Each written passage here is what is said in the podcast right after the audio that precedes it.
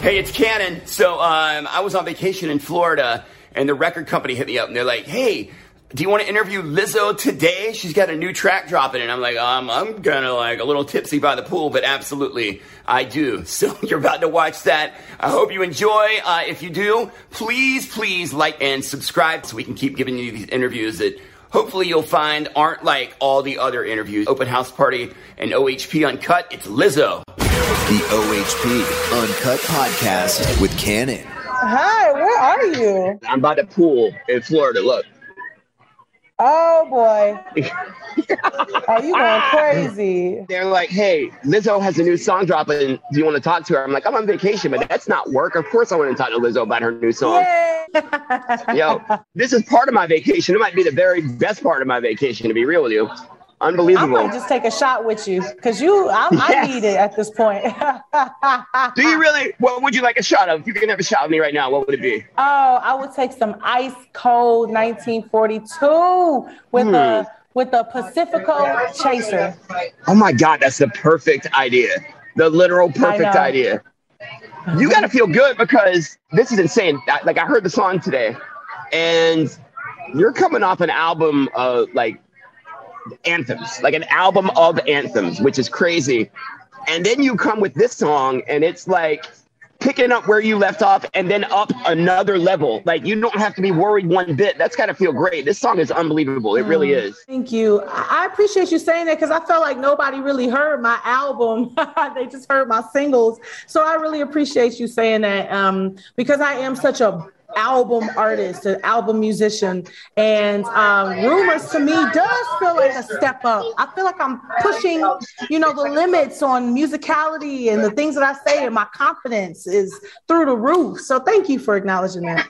I love that you said your confidence. Tell me a little bit about that. Like, where did you develop that sense of confidence that you have? Because I think when anyone thinks of Lizzo, the first thing they think of is confidence. How did you develop that and where did it come from? Thank you. The more I take care of myself, the more that I love myself, and the more that I go for what I want to go for and, and achieve my dreams, the more respect I have for myself. And I hold my head high because of that. And I like to maintain that. I don't like nobody thinking they can take that away from me. When was that? When did you when did you find that confidence and how did you find it? you know there's no one pivotal moment yeah i think i think it's a long journey and i think it comes from uh, my artist the, my story of being an artist and a person are very simultaneous because i went from sharing the stage with people sharing songs with people being in girl groups and hiding you know behind other people thinking my story's not important. The way that i look isn't important. No one wants to see me to being thrust into a position of being a solo artist and being in the forefront and telling my story amplified with a microphone. And i think the more I did interviews like this and the more I realized people care about what I have to say, it did put confidence into me, you know, as a person and as an artist. So many people care about what you have to say, and so many people care about the way you make them feel. Uh, do you ever like this may be kind of a weird question, but do you ever picture the audience like listening to your music? Uh, like, do you, like get a picture in your head of somebody listening to your music, and if so, like like who is it? Where are they? Uh, how's it making them feel? How are they absorbing your music? Do you ever think about that kind of thing? I don't think that's a weird question at all, but it is an interesting one because I, I've never actively been asked that or had to think about it. But yeah, to an extent, when I listen to my songs, sometimes I listen to them real loud in my car and I'll just imagine like people's reactions. You know, I just watched a video of two girls listening to um, Happier Than Ever for the first time and their reaction to the song change and and and the instruments changing and her voice getting stronger they started getting goosebumps and crying. And i was like wow people really care about her and her story and her musical story too. It's not just I care about you because of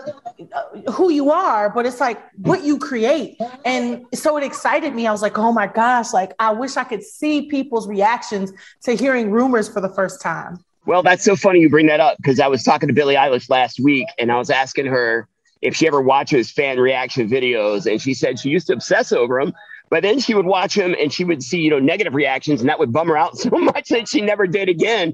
I'm like, you got to really dig for those. Well, How about you? Are you going to be looking for fan reaction videos with rumors? Because obviously, uh, people are going to be feeling this?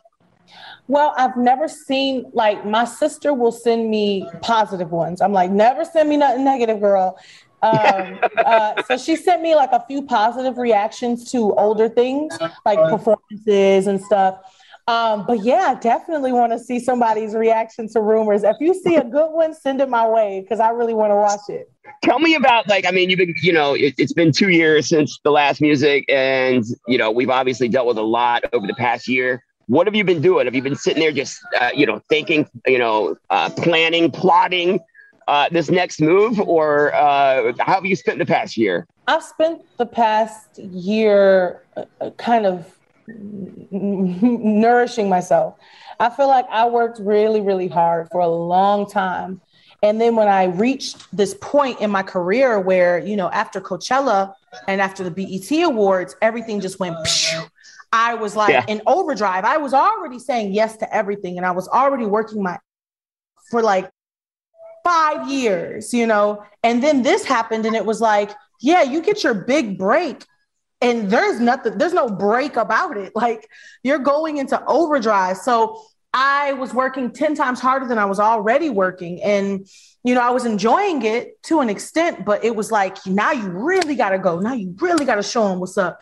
And i think everything slowed down at the same time i did you know? Um, this unfortunate pandemic and this unfortunate shutdown also happened at a time where i was like I need to slow down. I need to stop and I need to really soak up what just happened to me because it was a lot.